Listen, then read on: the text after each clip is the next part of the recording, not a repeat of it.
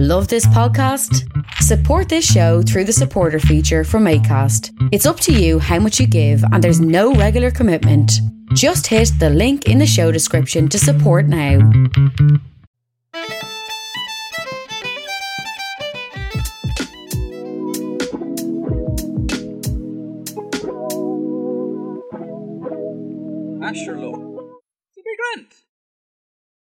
Welcome back, everybody, to Sure It'll Be Grand. It has been a month since our last episode, which means that we're doing 10 times as well as we have for the last year or so, bringing episodes out. Anyway, yeah. It's your usual duo. It's me, Daniel, and Owen's here too. Say hello, Owen. Hola. Hola. Oh. Ha ha. Guten Tag. We're back. Owen, how has your month been? It's been fine, you know. It's the summer. So, yeah. That means I'm busy. Cause where do you work, Owen? Well, you don't have to be exact where you work. I don't have a job. I don't work. I work in a zoo. Yes. Reptile zoo. Yep. Yeah. That narrows it down for everyone. That narrows it down for everyone. Sure, look. Everyone visit that reptile zoo. Don't stay away from me. I don't. Don't give me more work. Ugh. Nothing new with you. Looking forward to any movies coming out? I watched the new The Witcher things. I hear people are saying it's a very good season. Very good? Yeah. Oh, no. I mean, look, it's not as bad as season 2. It's not as good as season 1. It's not as bad as season 2. It was fine. The last episode was good. I've heard people say who weren't massive fans of the first two seasons that this is the season I really got it right. You swim in like odd circles. I probably do. I'll tell you this much: don't ever go near the Witcher subreddit, okay? Because those people hate the TV show with a burning passion. So they also love Henry Cavill, don't they? Yeah, they do. But it seems to be a thing of like a good friend of mine is a big fan of The Witcher, like the franchise. Like she's like loves all the books and everything, and she stopped watching in rage halfway through season 2 and swore to never watch anything else. Yeah, and I mean from what we've heard, it seems that's why Henry Cavill kind of left as well. He was just like they're going directions that are just not true to the story or the characters. Yeah, I don't know. Like supposedly, I mean, there was also a lot of rumors that he's a fucking asshole. So yeah, big drama queen on set or something. Yeah, and generally, like it because it started out as like him being like no, and like fighting to keep the show true to the books and stuff because he's a huge fan. And it like by the time he left, it had kind of morphed into him just being a fucking asshole about everything and like refusing to turn up to set some days and like changing the script without telling anybody and that sort of stuff, like and obviously that's why he's a hero to the Reddit forum. That's why they love him. Yeah, fair enough. Are you looking forward to the Barbie movie? Fucking hell yeah, I am. Yeah. We got 19 days until Barbenheimer is released upon the world. I know, right? Like it kind of just reminds me when Doom and Animal Crossing came out at the same time, and both fandoms. Not that I think Oppenheimer has a fandom necessarily, but both fandoms just kind of Christopher Nolan loved the fact he does. Yeah, yeah. So Nolan has a fandom. I bet he's seething, but he hates everything that so much of his. He's gotten so much additional marketing that he hates doing because of Barbie being released the same day. Or he's really pissed off that he didn't get the Barbie movie. No, I doubt it. I'd say he hates everything to do. Like the Barbie movies, like social media. So Margot Robbie and the director Greta Gerwig, like the last few days, they've been posting like photos to the Barbie's Instagram thing of them like going to see other movies that are coming out this month. So they went to see like Mission Impossible and they tagged Tom Cruise in it, and then they did one for Oppenheimer of them standing in front of an Oppenheimer poster with like 2 tickets to Oppenheimer. I'd say Christopher Nolan fucking hates it. Oh, God. I'm a director. How dare you? This is art. Yeah. I don't want to make any more Batman movies. What? Yeah, anyway. That's what he keeps shouting that at random passersby. Yeah. He really does want to make more Batman movies. Well, we're not really big Batman movie fans, are we, of his? No, not really. No. I mean... I know. Yeah. They're good. They're fine, like. They're just not, like... I know people who, like, treat it like the gospel. No, absolutely not. No, the first one's a good Batman movie. The second one is a good Heath Ledger performance. And the third one is rubbish. Yeah. Yeah, I mean, it's funny now. Like... It was funny kind of then too. I was raised in the darkness. It's like, yeah, you know, it is what it is, but it's like, it's not a good movie, the third one. No. Anyway. But yeah, we're doing something a little bit different. This week we are, we've watched a movie called Wild Tales. It came out in 2014. It was directed by Damien Sifron, and it's a movie that is broken up into 6 stories. And each one deals with how anger can slowly turn us into animals, which we realized after the first story.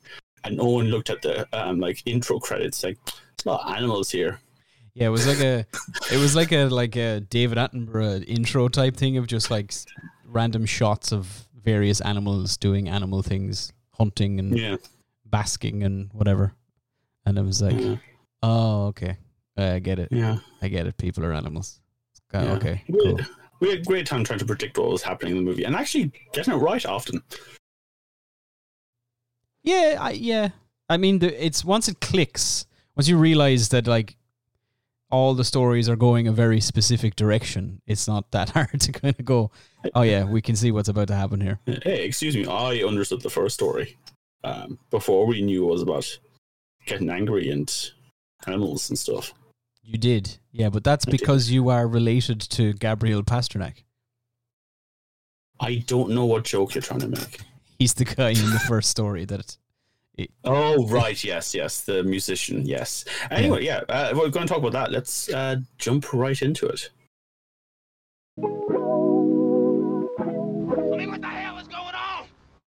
Yeah, so what the hell is going on? So we joined the first episode. A woman has been paid. She got a ticket for an airplane to go on a trip. And she hops on. I don't know why she accepted this in general. It just seems like... But we'll get there as we speak. She's there and she starts talking to this music critic who is like into classical music, and she kind of drops an ex-boyfriend's name, saying, "Oh, I had an ex-boyfriend who was like studying music," and she mentions his name, which is Bono. Bono. Bono went to Argentina. The theme of the 6 stories is Bono. His name is Gabriel Pasternak, and the name of the first short is Pasternak. Yes, and obviously he's an ex, but she felt like they left on good terms. The music critic went, "Oh wow, no, I was there for his dissertation. I destroyed him. I ripped apart all his music. His music, it was better for me to destroy it than it going out into the world." And suddenly, this one in the front went, "Hold on. Are you talking about him, this Gabriel fella?" And said, "Yeah. Well, I was his teacher, and she wasn't too great with him." And suddenly, like, more and more people on the plane saying, "Hold on." And the music critic, which I think is like the most sensible minded one, went, Does everyone on this plane know this man? And yeah, it turns out everyone playing knew this man. The stewardess makes a point that, hey, I can't get in contact with the cockpit. And then... And the pilot's, the cabin chief's name today is Gabriel Pasternak. Dun, dun, dun. And that's when he starts speaking over the aircom? Not aircom. Intercom. Intercom, yes. To the group saying, like, he's going to take them down, kill them all.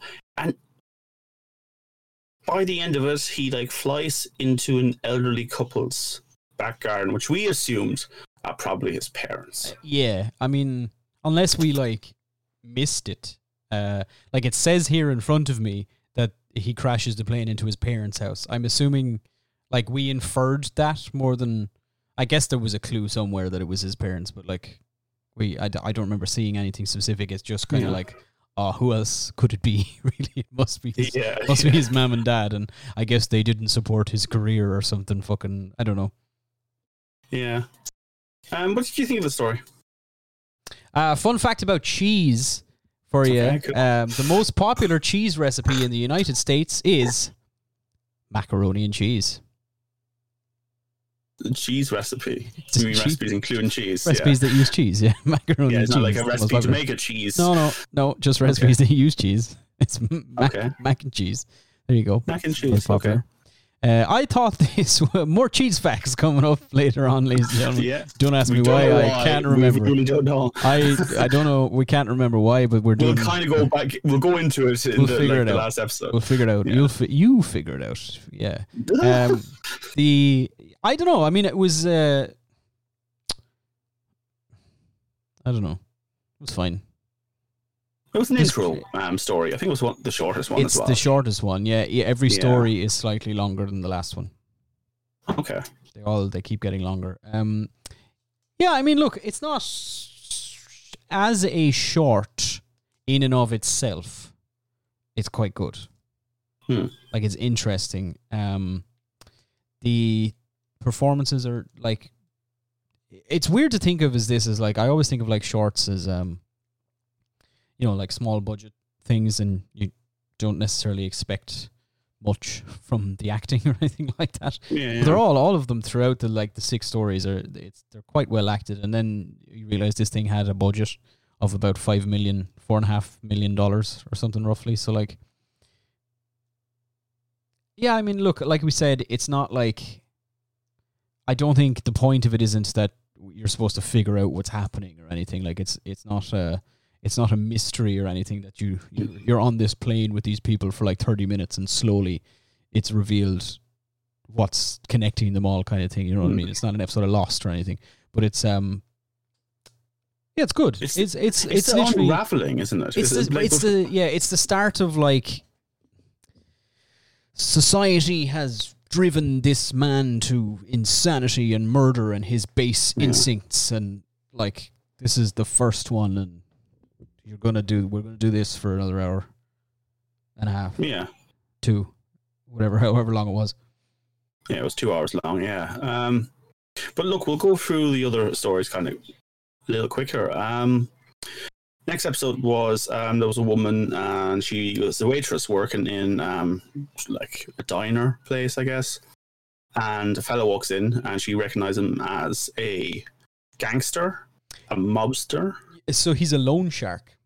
There you go. So this is a bit that, again, I'm reading, and I guess we missed it, and or our subtitles didn't have it fully correct. Yeah. So he's a loan shark, and apparently he, like, lent... The woman in the restaurant that recognizes him, he lent her parents money, and then when they couldn't pay it back, her dad...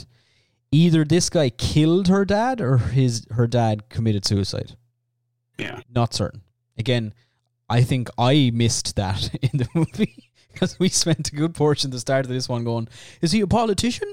Is this guy, is he in the mob? Is that like, who is this gentleman? Is he a called him mafioso, so I went, I thought he was a food critic at first or something. I was like, okay. I don't know. The last one, the first one had a music critic, and I just was like, oh, he must have like, look how empty this restaurant is. Maybe he gave her a really bad review, and that's why she's doing so poorly. But it's not really a restaurant. It's like it's a diner thing. It's a truck stop. Yeah. But yeah, so she's talking to her, I don't want to say friend, but the one who works with her. She's the cook. The cook. And she says, oh, he ruined our lives. We had to leave. We had to move away, all this kind of stuff. And this woman straight away goes like, poison him with rat poison. Kill him. Oh, yeah. There's no hesitation whatsoever. This elderly cook is just like, let's kill him. What do you want to do? And she goes, have you been in prison? Yeah, for a while. It's much nicer than being out here. Out here is hell. It's awful. Don't worry about it. You'll be looked after in prison. Yeah. So eventually she does end up feeding him chips. Don't know how they got rat poison into the chips, but whatever. And just sprinkled it over the top like salt. Yeah, I guess. Is that enough to kill a human? Oh, man, who knows? Maybe she put it in the oil. Maybe. She ruined the fucking chips for everyone else. Eventually though, his son comes in, and he just seems to be like this nice kid who has like some sort of allergy towards rat poison, because he has one chip. Well, your man has been chowing down on these, I think, at this stage. Like, he's been eating them a good bit, and he seems to be fine. Yeah. And the young lad's like slowly dying of rat poisoning. It's also like she put the rat poison in the chips when this gentleman was eating eggs with the chips. Yeah.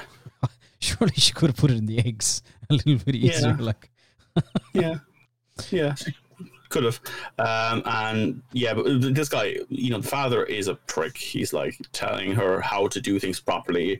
Does she need to write things down? Asks, I think he's getting into politics as well or something. Because he asks her to like look at like different advertising with his face on it. Something along the lines of that. Could be, yeah. They could just be ads for his loan business.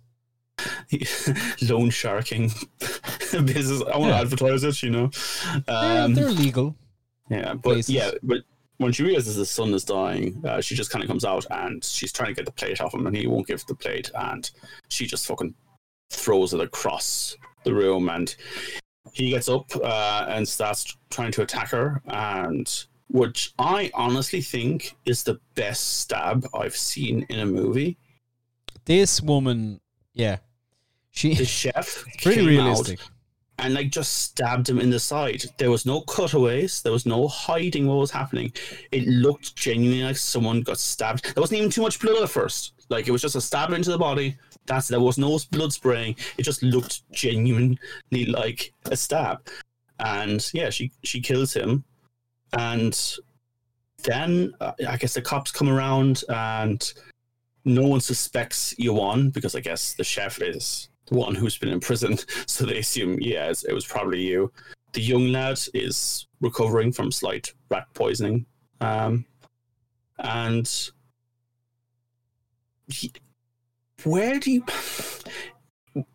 Whose anger do you think it was? Huh? Because, okay, so this is all about showing, like, how humans become animals through anger and all this kind of stuff, yeah? Yeah. Do you think it was the chef? I don't think the chef was really angry. I think it was the three of them. He seemed the most angry, to be honest. He was angry, she was desperate, the cook had given up on life. It's not all anger, I guess. It's just, like, this is how society breaks people. Like, it's... Or this is the stuff that societal norms, like, keep us away from. You know what I mean? Like, we all pretend that we're advanced and cultured and humans, but really we're just animals. And we'll kill if given the chance. That's the one I want to talk to you about when we get to about the wealthy businessman, but we'll get there in a sec. Let's move on then. Cheese fact corner interjection. Cheese facts number 2. Yes. Cheese That's what we're talking about here. Cheese takes up about 1/10 of the volume of the milk it was made from. No. That's a fact, right? That's a fun thing that we learned about. Well, fact, no, yeah. I'm not calling them fun facts because they're... Cheesy facts. Cheesy facts. All right, let's move on. Okay, cool. I think we'll let you do this one because I have no such thing as anger issues when it comes to driving. And you drive. I do drive. I drive myself crazy, huh? Whoa. Yeah, well, this one is... the third one is titled El Mas Fuerte, which means things, I guess. I think that means crime of passion or something along those lines. Yeah, so this one is about some fella, and he's driving in the desert, and he there's a car in front of him, and the car in front of him won't let him overtake him. Essentially, he keeps kind of blocking him off and won't let him overtake, even though they're in the desert and there's nobody else on the road. And your man gets a bit mad, so when he finally does drive past him, I don't know, he like fucking sticks his finger up at him, or he's like calls him a piece of shit or whatever out the window. And then he takes off. He, like a little bit further up the road, he gets a flat tire, and the car that he overtook pulls up, and this gentleman of sorts gets out of the car and like just goes fucking a bit mad. Like he breaks in the windscreen of the other fella's car, and then he climbs on the bonnet and shits on the bonnet. And pisses everywhere, and he keeps fucking shouting. He's like hurling abuse at your man and telling him to get out of the car, basically. Your man is all like, I'm sorry, I didn't mean to say anything. And he's like, he's in the car as well, and he's like pretending to call the police. Because he calls him at one stage. He does get through. Yeah, but you can hear him at the start. You can hear his phone ringing. Okay, all right. Throughout the whole thing, so he has the phone in his hand, and he picks up the phone and immediately starts like looking at Schmarang going, "Yes, I'm on the route 92, just up after the beside the bridge, and there's a man here. What's that? You'll be here in 10 seconds." That kind of thing. But you can hear the ringing sound of his. He's not actually talking to the police. He fooled me. Well, I don't think your man cared. Is the thing? Your man was shitting on his bonnet. He's like, I called. Yeah, especially because like another car drove by at one stage. And the guy went, hey! He's just like, waved to his friend. Like. I mean, listen, buddy. If it's gotten to the point where I'm shitting on somebody's bonnet, I don't think I care if you call the police. To be honest, I'm doing it in front of you. Like I'm not in this to get away with the crime. Well, it devolves from there. Then basically, your man who was shat on, he's gonna leave, and then he's like, "Nah, fuck this shit," and he waits for the other guy to get back in his car, which is parked like, So they're at like the start of a bridge, and there's a little. It's not even. I won't call it a cliff because it's not a. It's just like a little drop into like. It's a very steep riverbank. A foot of water, like basically. Yeah. He pushes your man's car off it, and then, like, drives off. But then. He drives off a little bit, and then he's kind of like, oh, fuck. I better go back and kill him? No, I think at first he's like, oh, shit, I might have killed someone. I better go back and... Like, I think he's actually not even trying to hurt him. At that stage, he's like...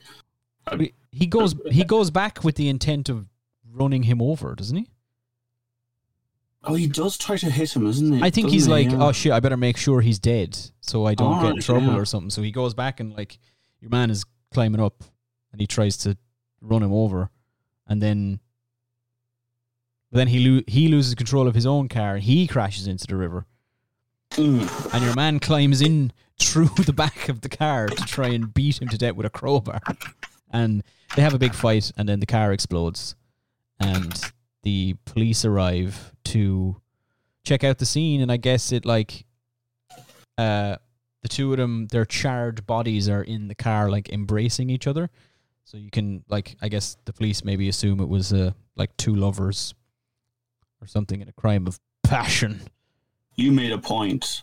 It's probably going to be really hard for the CSI crowd to understand step for step what happened there. I mean, if you arrived on a scene and you have two cars, one stacked on top of the other car, There's two bodies that have been exploded in the car, and then you also find human feces on the bonnet of the top car. Yeah. I think you're going to need Sherlock Holmes to figure out what actually happened in that. They're probably looking to go, well, chalk this one down to a Bonnie and Clyde situation, because I don't know what the fuck happened here. By the way, cheese fact. Cremoso is the most popular cheese in Argentina. Cremoso? Cremoso. Never heard of it. Neither have I. Absolutely never heard of it. Why didn't you leave the cheese facts to me? The cheese fact.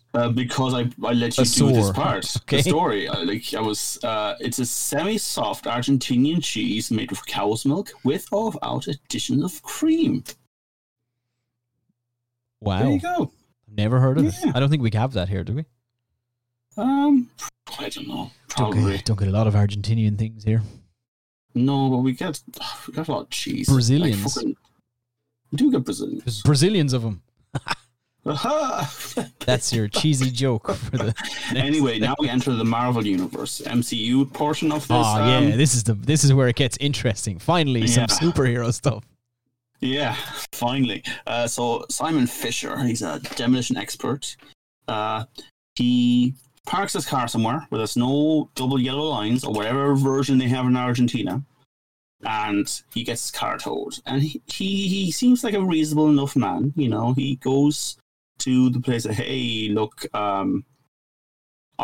there's no double yellow lines there. And they went, you still got to pay. We won't release it. And then you can go to the office of the town to put in a request to get your money back. Because, you know, you're working for, like, an evil organization, don't you? You're evil. It's only my job. No, you're evil. And he goes like, fine, I'll go and do that. And he goes off to... Does he go off? No, he goes the next day, doesn't he? He goes home. It's his daughter's birthday, so he brings the cake home and his wife gives out to him. Yeah, and she's like, what the fuck, man? You keep missing your daughter's birthdays. Yeah, you're always late, and you're always, I can't believe you're right. And because he comes in and he's like giving out about getting a ticket or whatever, and she's like, it's your daughter's birthday and you're like 2 hours late and you had the cake, and like, you know, that kind of... because she blows a candle out on a cupcake or something like that. She's like, I'm done with you. What do you mean by that? Yeah. Violently. Yeah. So the next day he goes off to the main office, the governmental buildings, and is trying to put questions as the DMV. Yeah, the DMV or whatever they call it over there. And he goes, there were no WL. And said, I'm afraid you still parked there when you shouldn't have. And says, how am I meant to know this?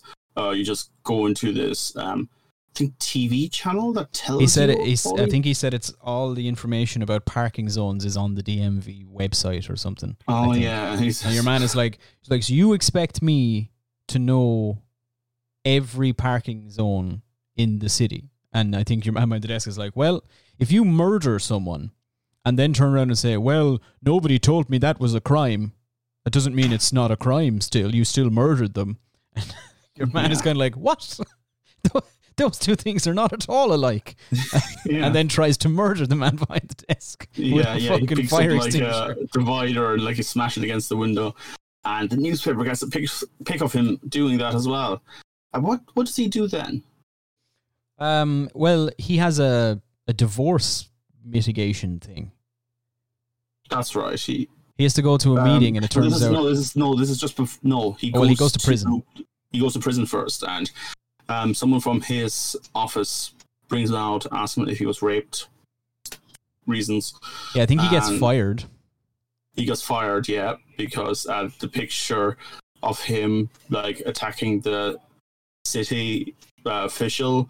The city is a big client of their... He's a demolition man, by the way. Did we say that? Yeah, that's what he does. I said at the beginning. Yeah. Oh yeah, right. They said that. They're one of our biggest clients. We can't have you on this anymore. Sorry, you're fired. And he goes, oh, fuck this. And this is like also when the wife divorces him because he's in the paper attacking city person, losing a job. And then eventually he has like a lawyer talk about divorcing with her. And the other lawyer's just like, yeah, you're not going to get full custody of the child because you don't have a job at the moment. It's been like a week. Yeah, and then she... Also, how quick is divorcing in this day and age, right? And then divorce in a week. Wife's lawyer pulls out the newspaper picture of him, like, going... And the story about him getting sent to prison and stuff. And she's like, we don't want this kind of, like, violence and stuff around the child. And he's clearly not, like, fit to have her and all this kind of stuff. The mother's not really that way inclined or that much. She's just like... No, hold on. I do want him to see his daughter and all this kind of stuff. Like, she makes a point of that, you know. He asks her. He said he loses the plot again, as he's entitled to, I think, in this situation. And he says, like, "Are you really?" He's looking at the wife, and he's like, "Are you You're trying to take my daughter from me?" Like, and the wife is like, "No, that's no." And then the lawyer like cuts her off, and they leave. Yeah, but even before when the lawyers start talking about like getting full custody, you see the mother react. She's like, "Oh, what? Hold on." Like, it's very much like, no, this is not what we said. Okay. And then comes our MCU hero, Mr. Dynamite. Bombita. Which means little bomb. Yep. That's the title of this short, Bombita. Yes. The subtitles kept calling him Dynamite. So. Yeah. Bombita. But yes, he decides, like, his car gets like pulled off again and he has to get it out again, and the third time he's just like, hold on a second, and he preps his car to blow up inside the DMV place thing in the car park. And the newspapers are just like, it was he clearly did, so that was nowhere near anyone. It was all like professionally done. This is Mr. Dynamite, as we were told in the subtitles. The little bomb, he's everywhere. He eventually, you know, we don't see it, but he gets arrested, put in prison. But the daughter, I guess, on her birthday or his birthday, like, comes in. The prison's lovely. Like, everyone in the prison's really nice and caring, and they're all like clapping and singing happy birthday for him as the kid gets brought in. You know, it's a really nice. And we get our first atmosphere. Easter egg. Yes, go on. This thing is chock full of Easter eggs for all you Marvel fans out there. It's got a Pixar Easter egg. Ah, the daughter and I think it's his birthday that they're visiting him for, and they give him a cake, and on the top of the cake is a little tow truck. So from clearly a reference to Mater from Cars, the Pixar franchise. No, it definitely is, like, clearly. Yeah. And he seems to have a really nice life. Like, it shows that maybe his anger, and like everyone's really proud of him, maybe because they went against the city and the injustice of the city, and this is why a lot of people end up angry and in prison. It's because of injustice in the systems. And he's now at peace because he did what he wanted to do. He fought against the chains that bind us. Yeah, exactly. AKA society. Yeah. But yeah. So, cheese fact corner. Yes, give me the cheese. A giant wheel of cheddar cheese was given to Queen Victoria as a wedding gift. It weighed over 1,000 pounds. She ate it that night. A normal block of cheddar weighs 60 to 75 pounds. She ate it that night because she was a very hefty woman. She was. Yep. Yeah. She was more wide than she was tall. But yes, we'll move on. This is the one I think is actually the most interesting one.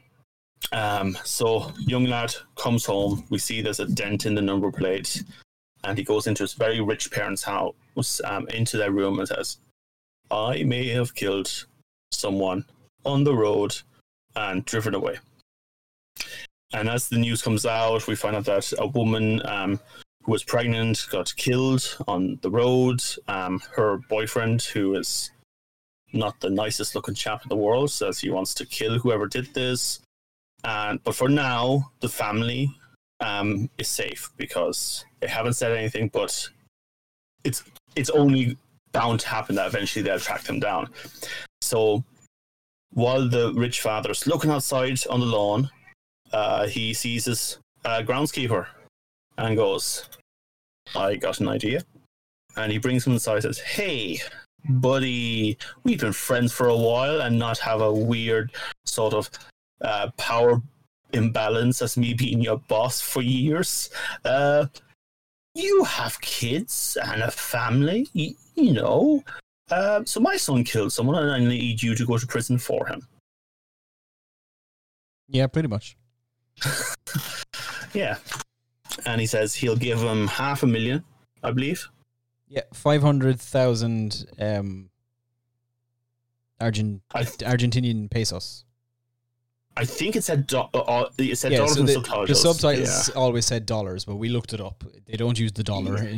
Yeah, but I think maybe the subtitles actually like translated it, because like he says, your family. He said your family will be set for life. Yeah. 500,000 $30,000. Your family is set for life. It's like $80,000. Yeah, no, I think they actually meant like that was the equivalent exchange. Like, and yeah, he calls his lawyer. His lawyer apparently has a side service of like getting people out of murders.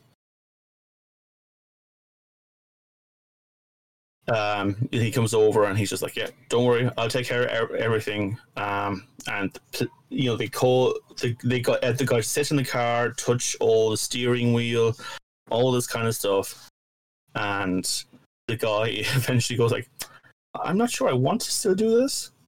Like, please, I really rather we didn't. I didn't have to do all this stuff. And he goes like, go on, you'll be fine.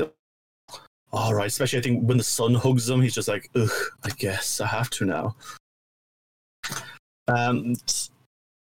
Eventually, the police sergeant comes around because they've mentioned what happened, and the lawyer makes a deal with him and says, yeah, so it's only going to cost you like another like $500,000 to pay off him.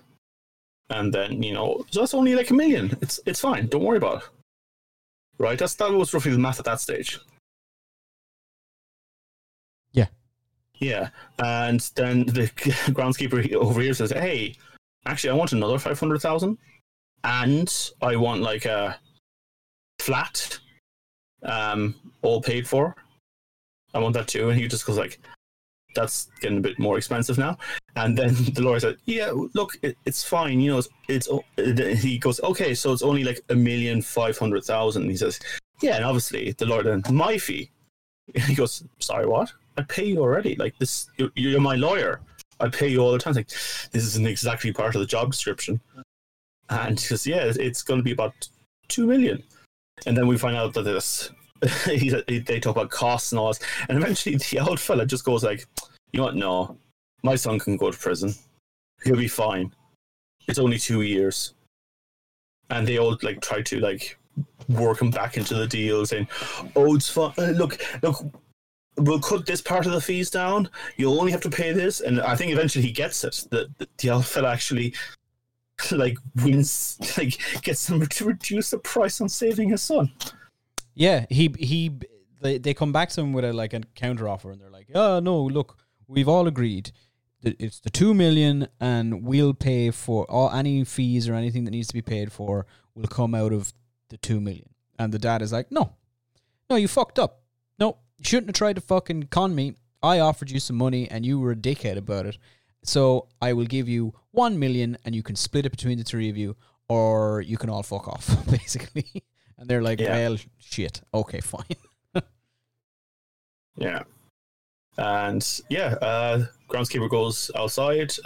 There's a big circus of journalists, and the boyfriend of Yuan comes out of nowhere and smacks him over the head, kills him with a hammer. So, yeah, what is the meaning of the story? What's the lesson we learned?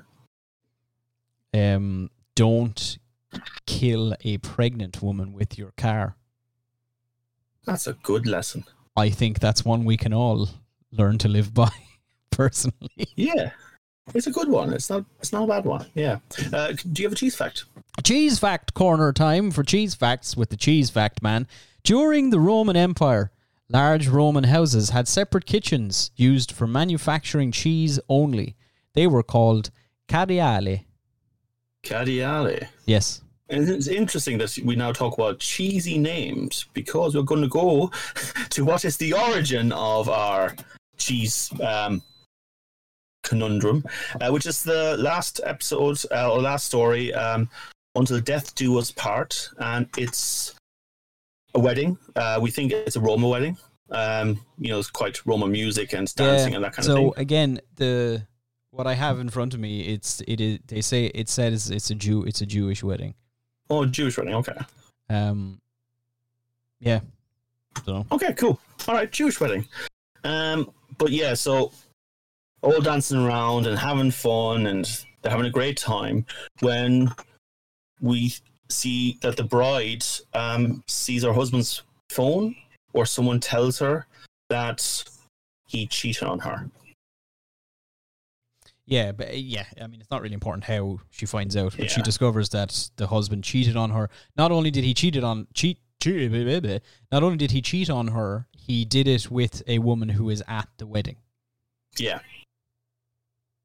But yeah, so like they do their dance, and she asks him, "Did you cheat on me? Did you cheat on me?" And eventually he had to it, and she just absolutely loses it and kind of runs out of the wedding. And runs to the roof of the house. Some really nice like camera shots in this. Mm-hmm. Yep. And time for Pixar Easter egg number 2. Go on, man. She fucks Ratatouille on the roof of the hotel. Yeah. That's the Ratatouille, man. It's the guy. That's right. He's got Ratatouille under his hat. Yeah. He's a chef, I think. Yeah, whose hat wobbled around, just saying. Just saying, there's definitely a Ratatouille under there. That's it. But yeah, and she's just like, eventually the husband catches her and just said, "I am going to take everything from you. I'm going to stay with you for the longest time. And then eventually you're going to break up with me. I'm going to take every single business that your father owns and own it.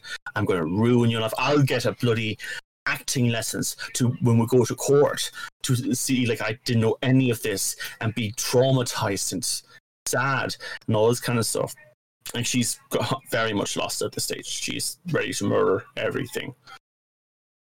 But yeah, so she goes back down and she's just has swinging her wand that the husband's cheating on with. And they both fly into a mirror, like a full-scale mirror, and it breaks apart. She has to go to hospital because there's a chance the cheater has to go to hospital because there's a chance that there might be some like damage to her tendons. Whereas the bride's just like, "Oh, do you have health insurance? Do you have health insurance? Ah, I only ask if you have health insurance." And she goes back in, and it just like. The husband goes like, "You know, like my family is saying I should sue you. Like this is absolutely ridiculous." And I think at this stage, he might actually get a case in court. And yeah, there's just a giant fight. Starts off, he starts picking up a knife. There's like a talk down from the ambulance people, and he says, "No, I'm just eating cake," and he picks her up and begins to just dance with her. I guess the marriage is going forward. Yeah, you can't get worse than that, can it? Probably not. No. At some stage, we talked about like saying, well, "What's the Argentinian for cheese?" We don't know why we asked for that.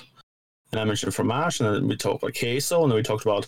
Oh, cheese is just like a softened version of queso. You know, soften the K into CH. And we talk about cheese for a lot of this episode. And this is why Owen has brought cheese us so many cheese facts. Fact number 6 on the cheese fact thing that we're doing, this cheese facts. The world's most expensive sandwich is called the quintessential grilled cheese from, I guess the restaurant's called Serendipity. And it is It's made with Caciocavallo Podolico cheese, which is a rare Italian variety made from the milk of free-ranging cows fed on a diet of fennel and wild strawberries. And the sandwich also has a truffle spread and gold flakes. And it retails for... What do you think? How much do you think it is? $6,000. No, you're way off. It's $215. I don't know, man. Like, you know how these fucking things can go. I don't believe that, cheese fact. There's definitely a more expensive sandwich than $215. Yeah. Surprised they haven't smeared it in like truffles and like covered the whole thing in gold. You know, it's usually what they do. And they said, "Did you know this is the most expensive cake?" And they just like, yeah, they just put like gold foil on it. It's like, oh, all right. But yeah, what do you think of this last episode? Apparently, it is the world's most expensive sandwich, Dan. All right, okay. We should an apt metaphor for marriage. I think there's something in there. What do you think of this last story? Well, I'll put it this way, Dan. We spent most of the runtime discussing cheese. That's a fair point. Yeah. I mean, it was always going to end the way it was going to end, you know. Yeah. Yeah. Okay, look, we'll give our final views, I think.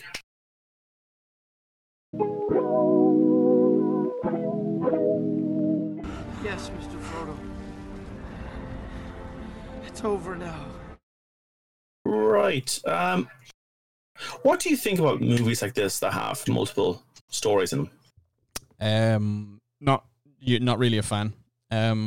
Unless it's something like Love Actually or like Valentine's Day. They actually all tie together as well. Yeah, that's what I mean. Unless they're all like, okay, you know, it comes at the end of the movie, they're like, actually, all these people know each other. Which would have been fun if they had, at the end of this one, and they were all like, actually, all of these people were also related to Gabriel Pasternak or something. I don't know. Look, they're not, each individual story in the anthology in and of itself as a short is good, right? But yeah. I honestly think I said this when we were watching it. I feel this way. I more or less feel this way about like Black Mirror as well. Yeah. And that like, I get it, you know, like I get the, and it's not like I could have just watched two of them or like one of them and been like, oh yeah, I get what the director's trying to say here. Like I understand it. Which, you know, it's fine. They're all decent stories, but don't you think that these people are all angry about, obviously about different things, but like different concepts of what leads us to anger and the kind of anger we get from that? I agree with his points. Like, I mean, we should all be angry. I say we should all riot. I think we should all riot. Fuck it, man. Let's go. I'm going to Paris. But like if we go over to the first one's revenge. I guess the second one's revenge as well in a way. But that's why I don't think the waitress is necessarily angry. They're all a little bit revenge. A little bit, yeah. I suppose. I guess the driver. Well, that's road rage. I suppose there's revenge on that. You call me an asshole, so I'm going to shit on his car. Yes, that's it's a tit for tat that got out of hand. You know what I mean? Yeah. Little Bomb is about being angry at the system. Again, it's revenge as well because, of course, he blows up his car. Yeah, that's the best one. Kills a bunch of people. The Proposal again. Yeah, I suppose it is about revenge. But I think there's also other elements to it because in The Proposal, it's also about being angry at someone who you're about to hitch your life to, like. Yeah. The person, you know, that you're meant to trust and believe. And that's all fallen away literally when it's too late. Like, you know, they're married. And then Until Death Do Us Part. No, that is the one. The businessman one, I guess, is about being fucked over in a situation that you don't want to be in. Like, so you're already down on your luck because your son killed someone and you're trying to get out of it. And then people are trying to take advantage of it. Mm. You know? I mean, to quote the director, he first of all, he thinks the common themes of all of them are violence, vengeance, and catharsis. Yes, catharsis is probably the rat one the most. Direct quote from him, he says that all the stories are connected by, quote, the fuzzy boundary that separates civilization from barbarism, the vertigo of losing your temper, and the undeniable pleasure of losing control. Okay. So I think to him it's basically about that for the difference between humans and animals is the ability to practice restraint. Yeah. And then at the end of the day, sometimes the society that offers us those restraints also causes us to return to base instinct and want to break them. Yeah, I guess. Yeah, because a lot of taboos are going on here as well. Like, you know, like the one we should just kill him with rat poison. I don't care about like social controls. You know, cheating on your spouse at your wedding.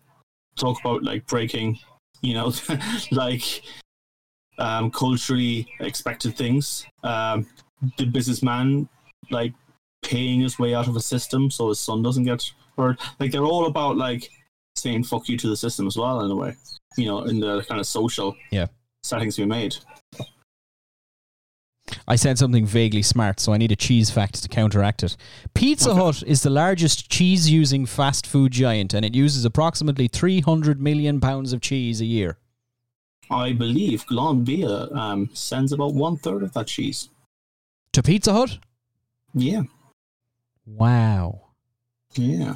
Hey, the last week of June was National Cheese Week in the US. Oh, well, we watched it just in time for it, didn't we? Wow. But yeah, I think that's it.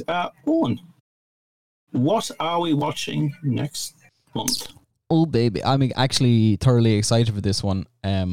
We're doing a movie called The Seventh Seal, which was released in 1957 and is directed by Ingmar Bergman, who I guess is not a massive name, is not like a household name, but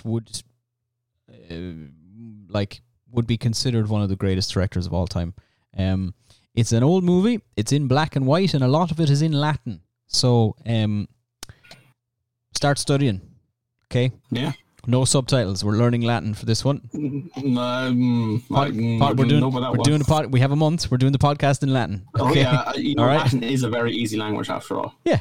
Don't worry. Listen, we sort of speak it now. That's one hell of a fucking reach. What? Well, okay, we can do it in Swedish instead then. Okay, cool. We'll listen to it in Swedish. Folks, thank you for joining us once more, and we'll see you next month. Goodbye.